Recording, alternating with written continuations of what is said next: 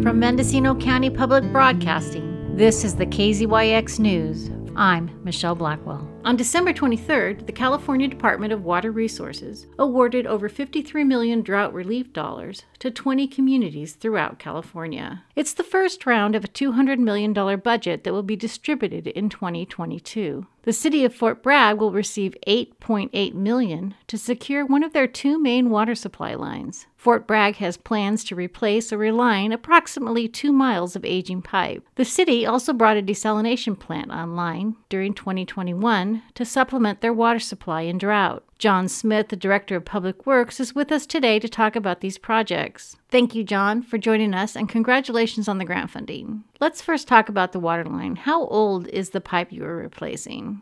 Certainly. So for our wa- raw water line, it's nearing one hundred years old.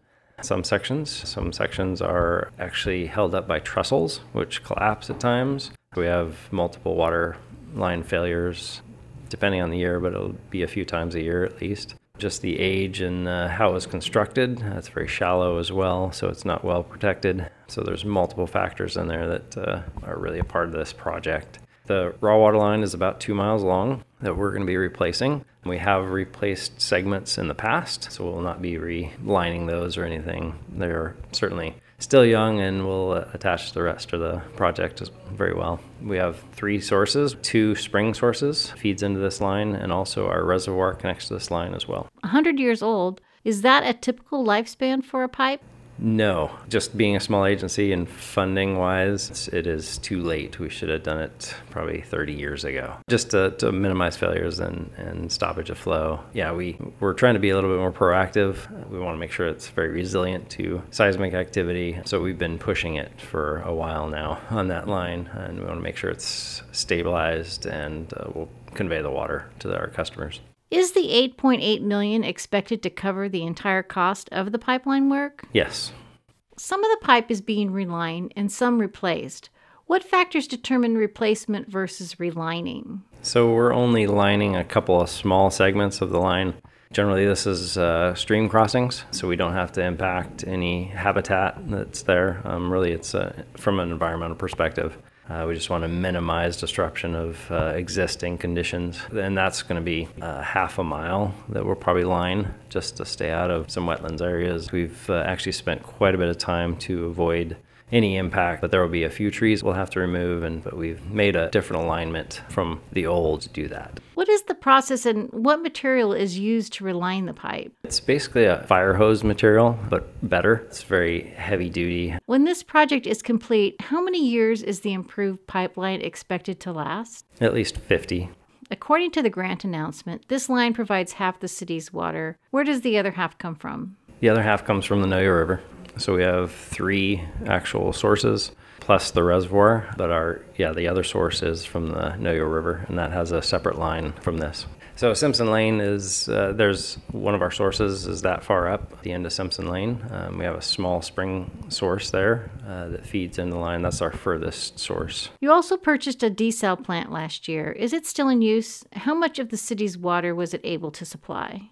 So we received that unit right when the drought was kind of slowing up. Um, we got some rainfall, uh, which provided a good amount of fresh water. Uh, so we only used that desal plant for about a week, and more so just for testing purposes. The river flow was uh, adequate to take care of that, and we didn't get enough salt water coming up, because generally the con- conditions need to be that uh, there's low water flow in the river with the, the saline water coming up the river and contaminating the source. So, what was your overall experience with desalination technology?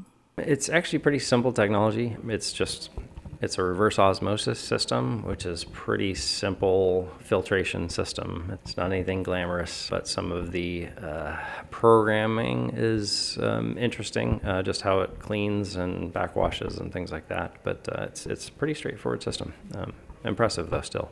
Last summer, Fort Bragg temporarily halted water sales to the surrounding community. Will either this pipeline project or the desal plant ensure the ability of Fort Bragg to sell water outside the city? We don't expect much of a change because when we start using the desal system, generally we're that's basically a last resort for us as far as energy use and other operations costs. But generally by the time we get to that point, it's really just we will have stopped hauling by then, uh, similar to what we did this past year. Uh, we'll probably stop hauling around stage two or stage three of a water emergency.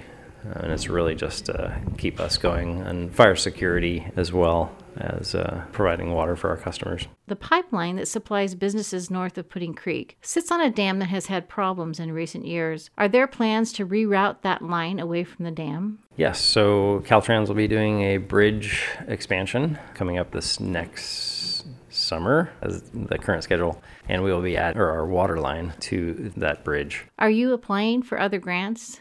Yes. So one of the other projects we discussed at the council meeting was uh, the water treatment plant rehabilitation. That's eight million dollars. Uh, so that application is already in as well, Department of Water Resources. And we'll have another water tank rehabilitation project. Is about one point one million dollars. We expect that to be a, hopefully awarded by C D B G, which another is another federal funding source. But beyond that, we have about uh, fifty million dollars of other projects we'll be working on as well. For K Z Y X News, I'm Michelle Blackwell. For all our news with photos and more, visit k z y x dot org. You can also subscribe to the K Z Y X News podcast wherever you get your podcasts.